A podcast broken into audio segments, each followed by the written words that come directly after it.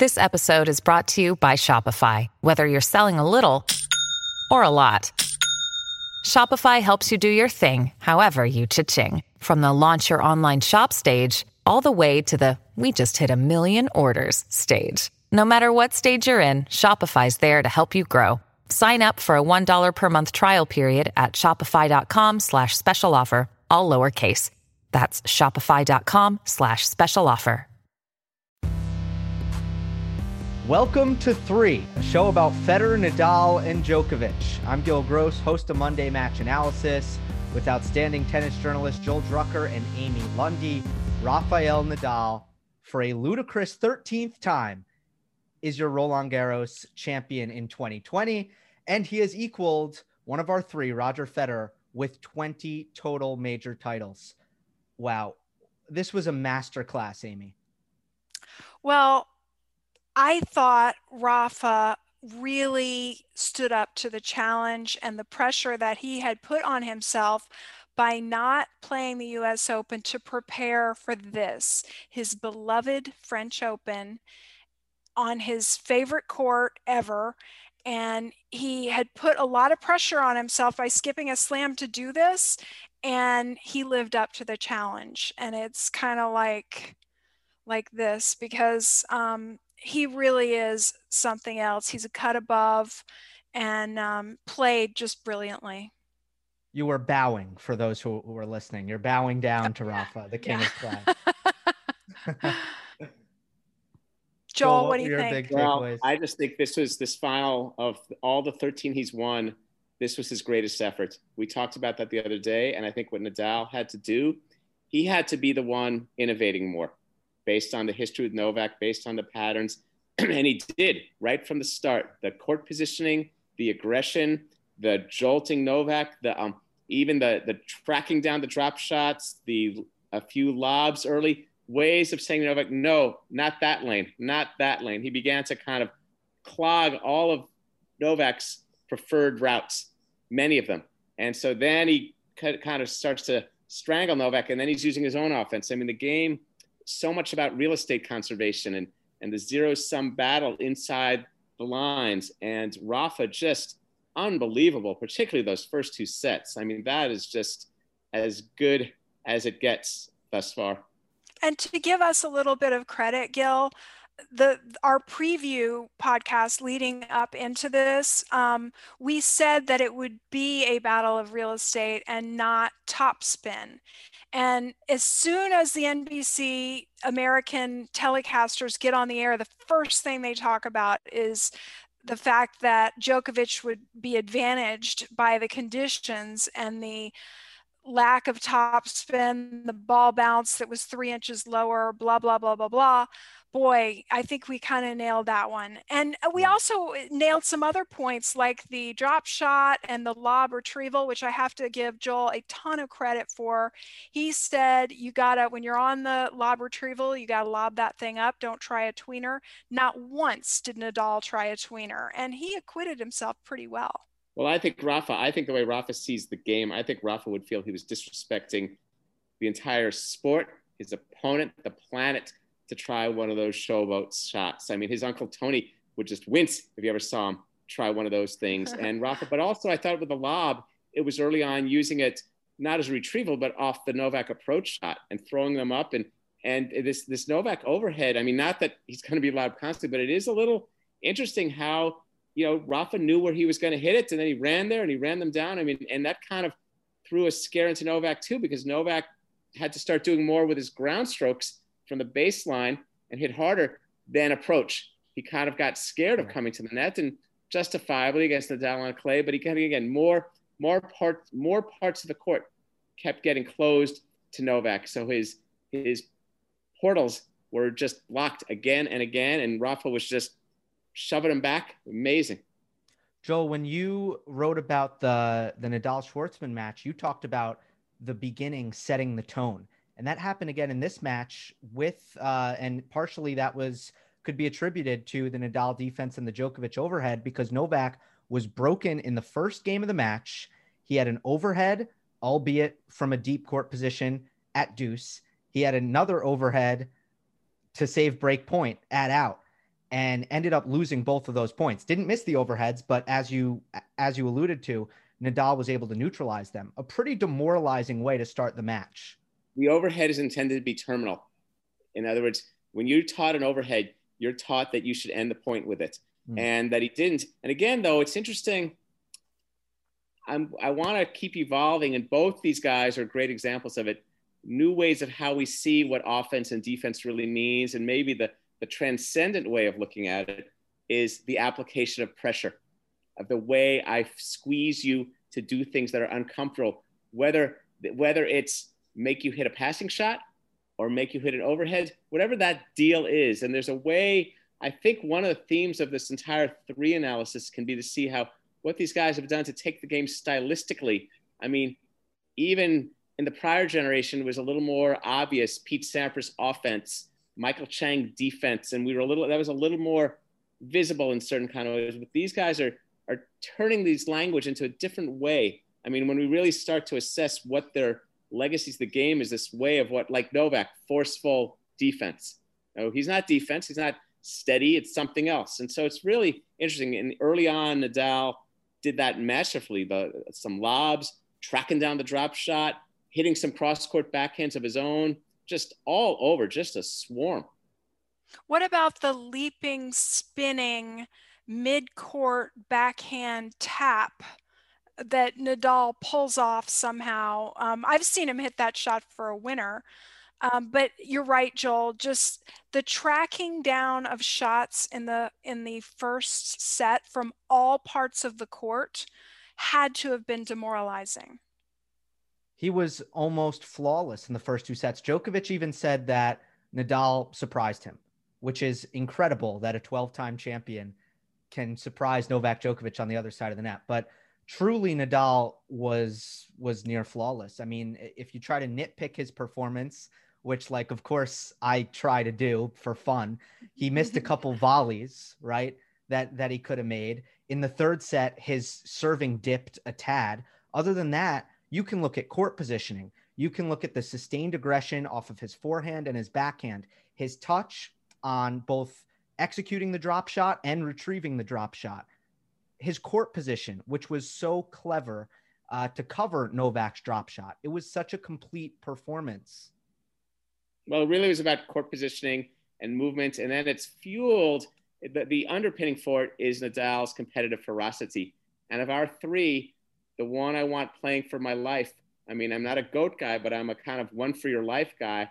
And when I think of Nadal, or I, I wrote this, somebody retweeted something I put up last year. I said, when the when the invaders from the other planet come, and they will come here, and they want to take us away, their tennis person is going to have to first beat Nadal at Roland Garros. And if that guy does, then I'll get on board the ship. I mean, I love this that. Guy, this guy that with his will, the way, and you could just imagine the way he knew what he had to do and the practice. And I think that's kind of the, the developmental back lesson about how you prepare to compete. I mean, how he knew what his real chance was, was to do these things that were a little beyond his normal comfort zone. I mean, his court positioning, his, his moving mm-hmm. forward, his, his not just thinking, oh, I'm going to kind of get Novak to miss and eventually he'll flag a forehand because Novak Novak's a lot better. This is a lot better than the than the Novak Rafa beaten prior Roland Garros finals.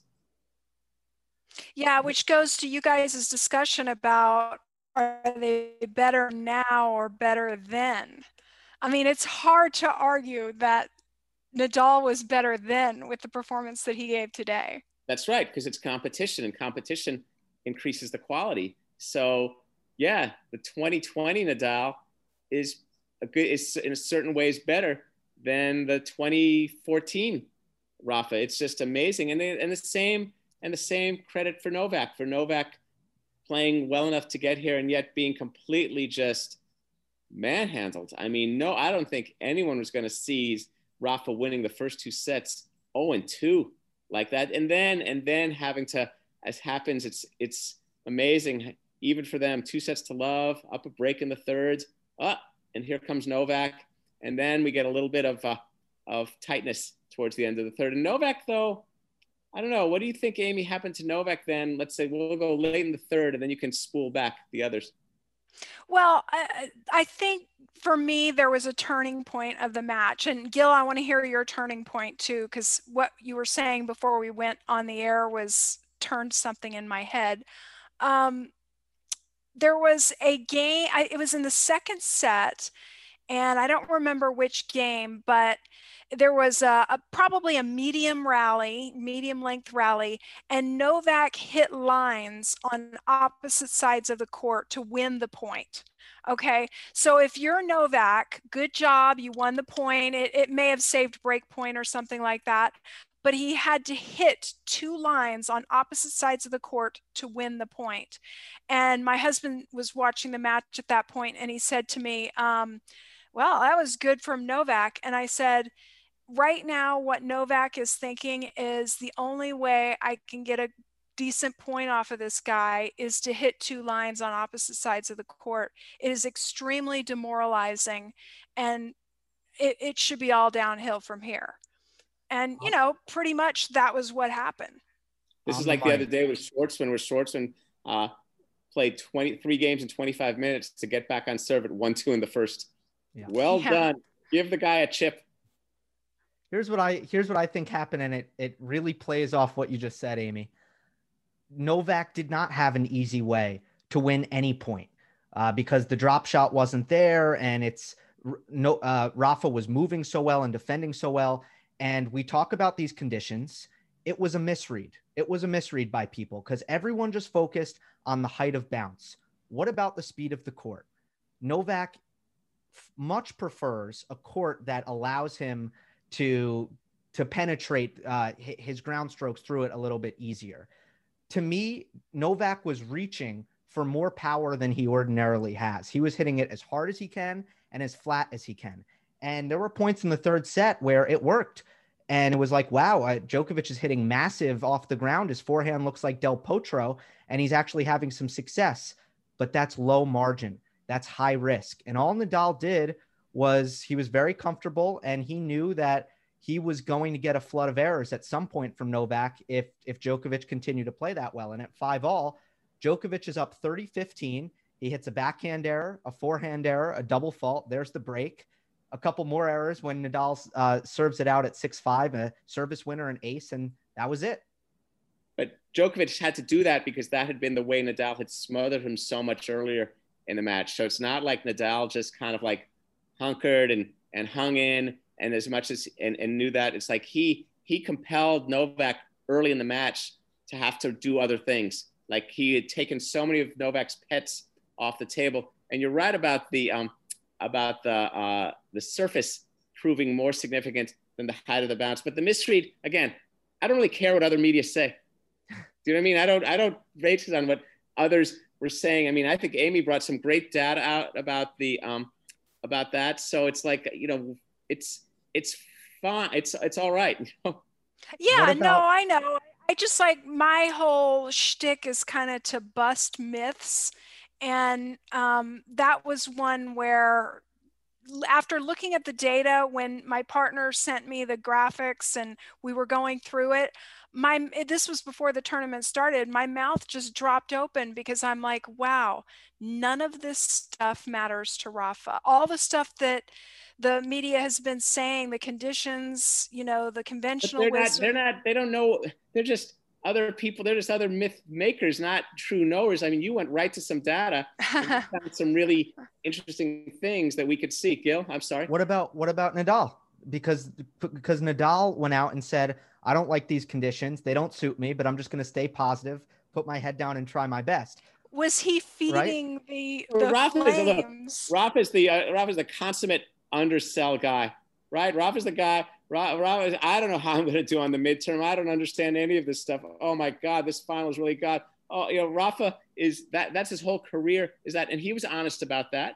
He was honest about that. But okay, the neat thing about the great thing about sports, and this is why I so like writing about sports compared to other topics, it's like it's it's commentary. That's the word Pete Sampras used once I was interviewing him about it. And he said, "It's all commentary, and it's performance." And of course, then these athletes do other things. I'm not saying they're they're whether extraordinary or what they are in some ways, but they they then adjust. It's like the ball thing. The ball thing is always that's a 72 hour story.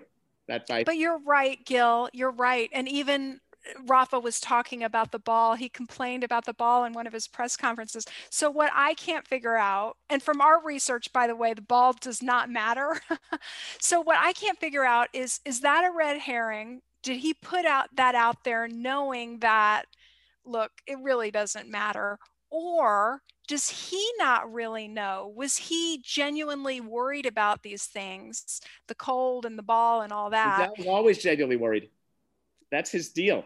That's his deal. That is That's true. So he was genuinely worried. He No. does he does not know that statistically he actually plays better in cooler, wetter conditions, doesn't- and he's he's, not- fine he's- with all balls. but he's all you know and just and it also gets the thing about these rivalries it's like you know we saw we saw a pile of data before about the rivalry and the clay and we we each churn through this stuff ourselves and i look at and at a certain point and let's talk even ourselves as players it's here we are today's match now Mhm. today's match now Mhm. and i'm not playing for the narrative of the 56th time or the, the X on clay or the pursuit of another slam i just got to play this match now and rafa though i think he he enjoys he actually likes kind of worrying because that helps put him Mhm. that makes him work harder it's if worrying is the opposite of what taking it for granted Yes, Yeah. and and he talks have- about it have in his autobiography.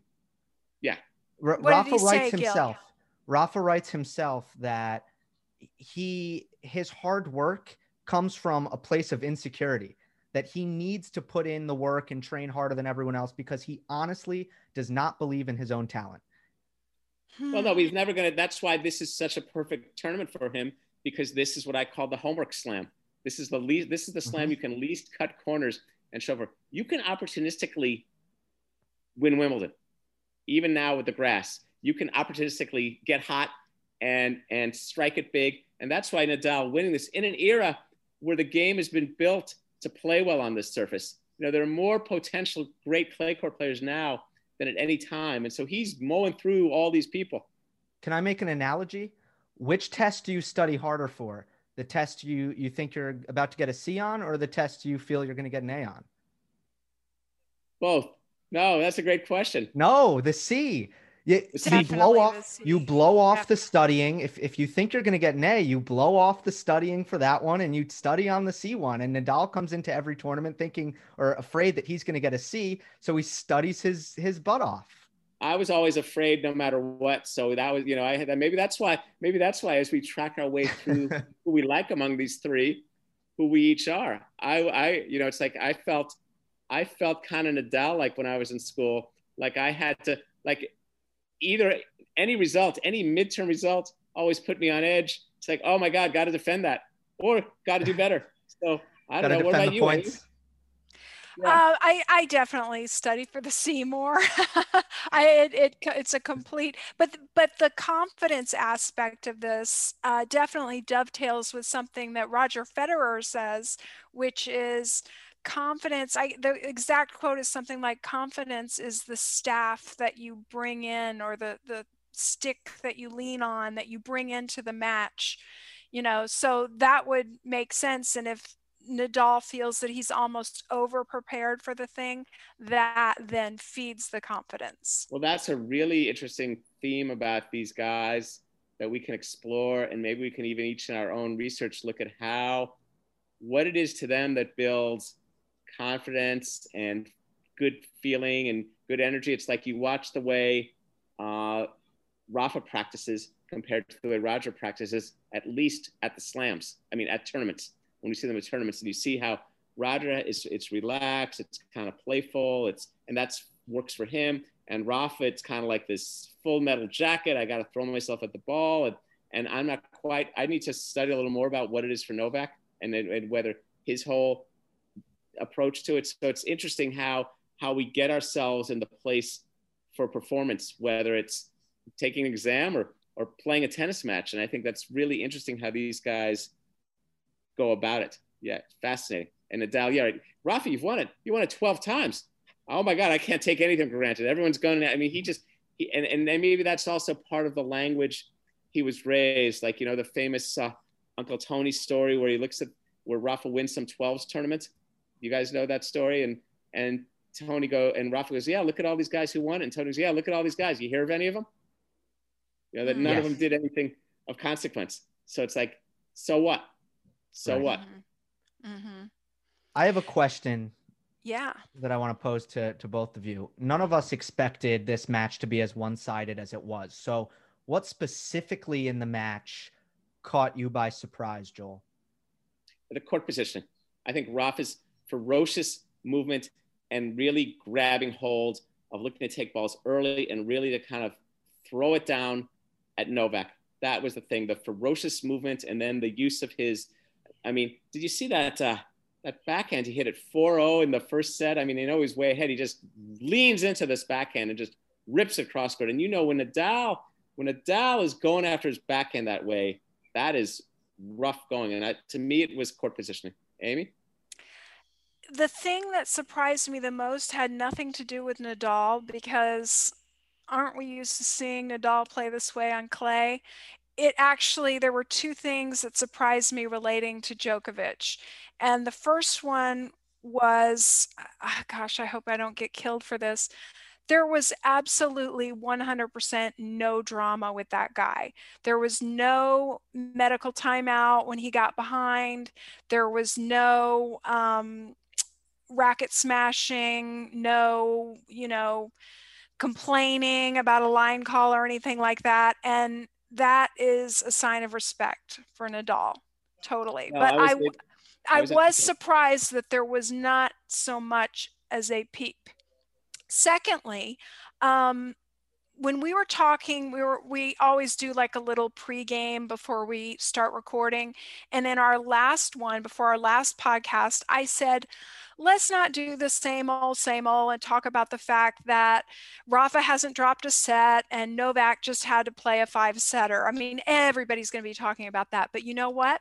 Raising hand, I was wrong about that because I do think that had a huge impact. Um, that Djokovic had to play that match, and Nadal was just more physical. He was stronger. He was able. He was more built for the um, slower conditions. So that surprised me just how much uh, the wind appeared to be taken out of Djokovic's sails physically. So you thought Novak was a little more weary and lethargic hmm because of the long Friday semi. That's a that's an interesting call. Yeah, and then you you get into the long rallies and yes, I mean I'm looking at the stats here. Short rallies ruled the day 53 to 25 to Nadal and you're going to hear a lot about that. Everybody's going to be talking about the 0 to 4 rallies, how Nadal dominated that category. I'll The be talking about that.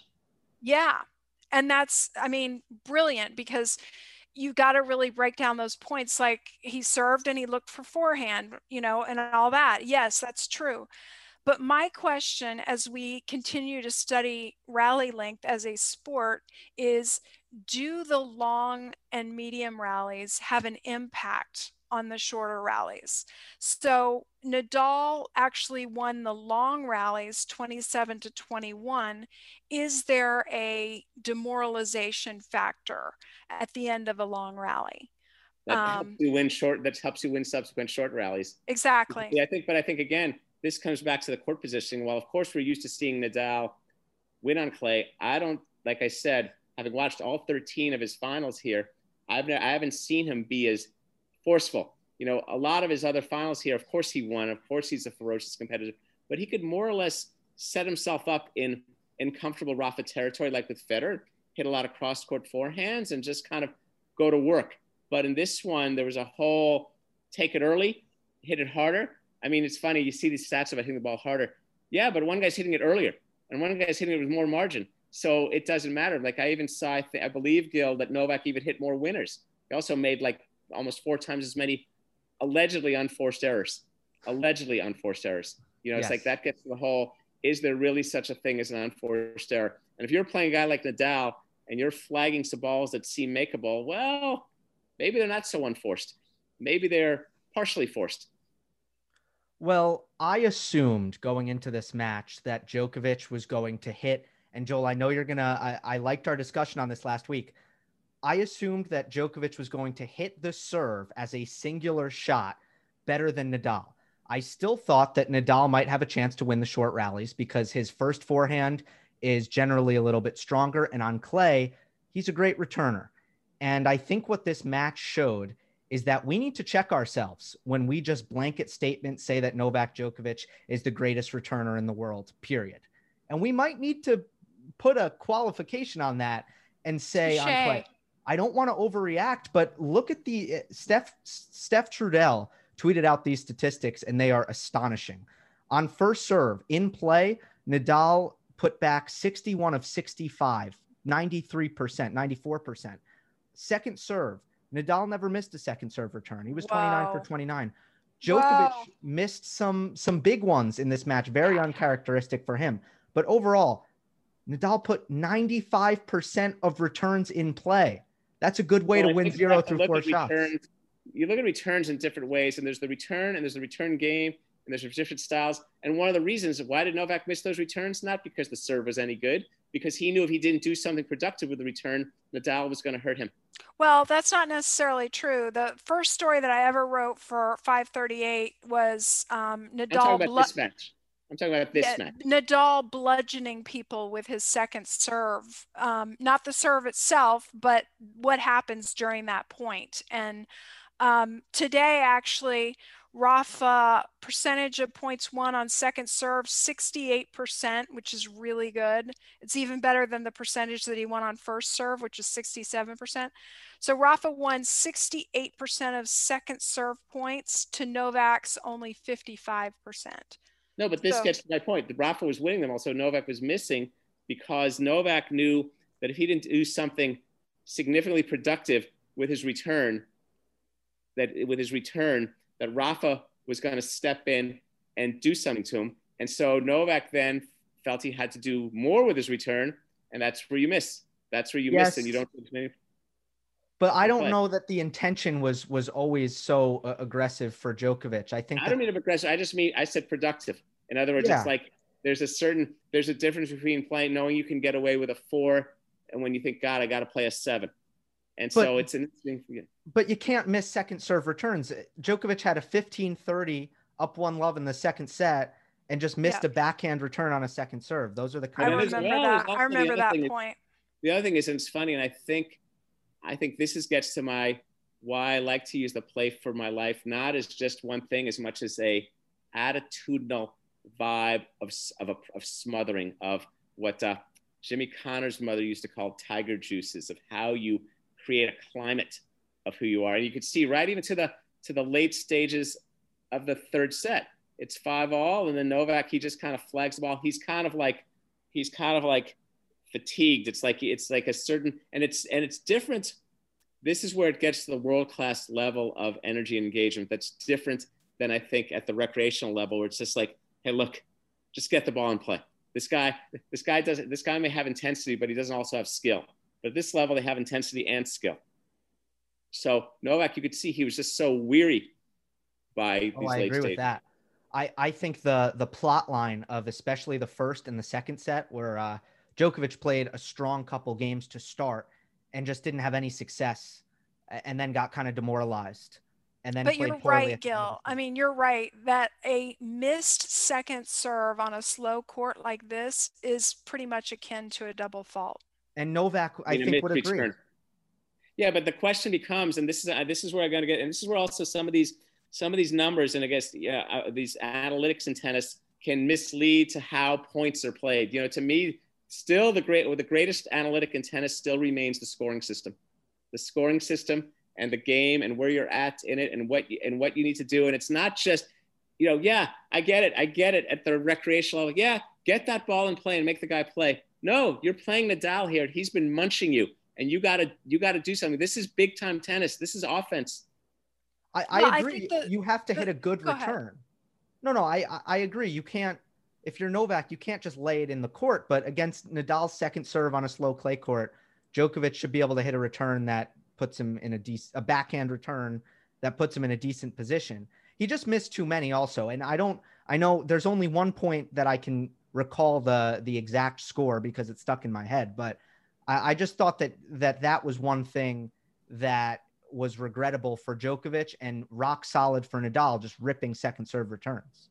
I would love to find, I would love to find, uh, do research and look at Nadal facing break points in semis and finals of majors and the way he creates the energy, the energy matter of what he's going to do. And you know, there's not going to be a lot of breathing room. And even things like when versus Schwartzman, he innovates with the, the serve and volley on a break point, or in the famous Wimbledon final in 08, and he plays some key serve and volleys against Federer. His, his awareness, his, I think more than any of these three, I think Nadal has the greatest energy read of what's going on in a match.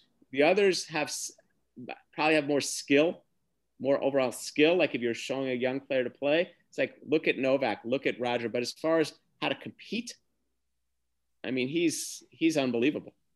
Well, just to before we let this thread drop, um, just to kind of back up what you're saying about analytics, Joel. Um, hopefully, the people at Infosys are not listening to this right now because I got a little tidbit for you. So, Infosys. Infosys took over um, as data services provider for RG I don't know if last 2019 was their last or their first year doing it. These guys are so good. They are brilliant and they're creative minds and they're mathematical minds and they're, um, I think they're based in Mumbai, India. They're fabulous. Um, they're really the best data provider of all the slams. So they were showing me some stuff. If you go on the Roland Garros website, how you can look up almost any stat, you can look up hit points. I mean, almost anything you can think of. But if you go into the part that's like match beats, there's a button, and the button used to say cruciality, but they've they decided that wasn't a good word, and they changed it to uh, order of significance. So what the computer or the algorithm will do is it will order the statistics in order of importance for you. So you just hit that button. So I was like dying to see how this worked. So I, I went in and I hit the match and I was like, okay, give me what the computer says. If it's if it's the US Open, it's Watson. But if you in the for the RG, give me what the computer says was the most important stat. Do you know what it was? Oh, it no. was for for this it was winners but Novak had more winners than Djokovic. How could that be the, the most crucial stat? So it just uh, goes to show you that the analytics for the sport of tennis, because of the scoring system of tennis, the unique scoring system, you almost still need a human being in there. Uh, the algorithms don't have it yet. Well, that's the thing about these numbers. I mean, that just shows you that we need to keep thinking about the best way to apply analytics to tennis. I like a lot of them, but I still think at heart a lot of them are tone deaf at understanding the ebb and flow of what occurs in a tennis match specifically. I don't like total points won. I don't even like break points converted because if I break you once in the opening game and I've got a great serve, it's not like runners left on base. It's not futile. So what if it's if it's one of 12 in the set? I broke you in the opening game and I'm holding and I'm holding. So I just think some of these things are a little not quite where we want them to be, but they're going to get there. We're going to get to some way of getting this richer and deeper. So it reminds you of the uh, of the Charlie Brown cartoon where someone tells Charlie Brown a bunch of things, and they lost every game. They lost every game they played that season, as always. And he's reading statistics, and Charlie Brown finally says, "Tell your statistics to shut up."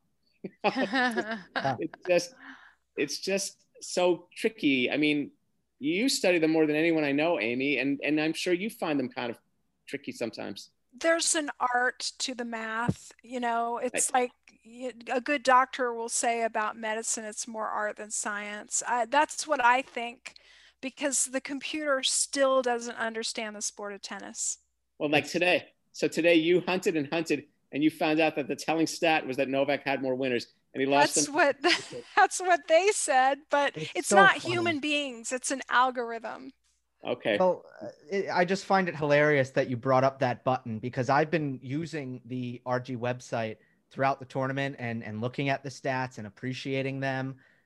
And I've seen that button. And what does it say again? Order of importance? Uh, or significance. Significance.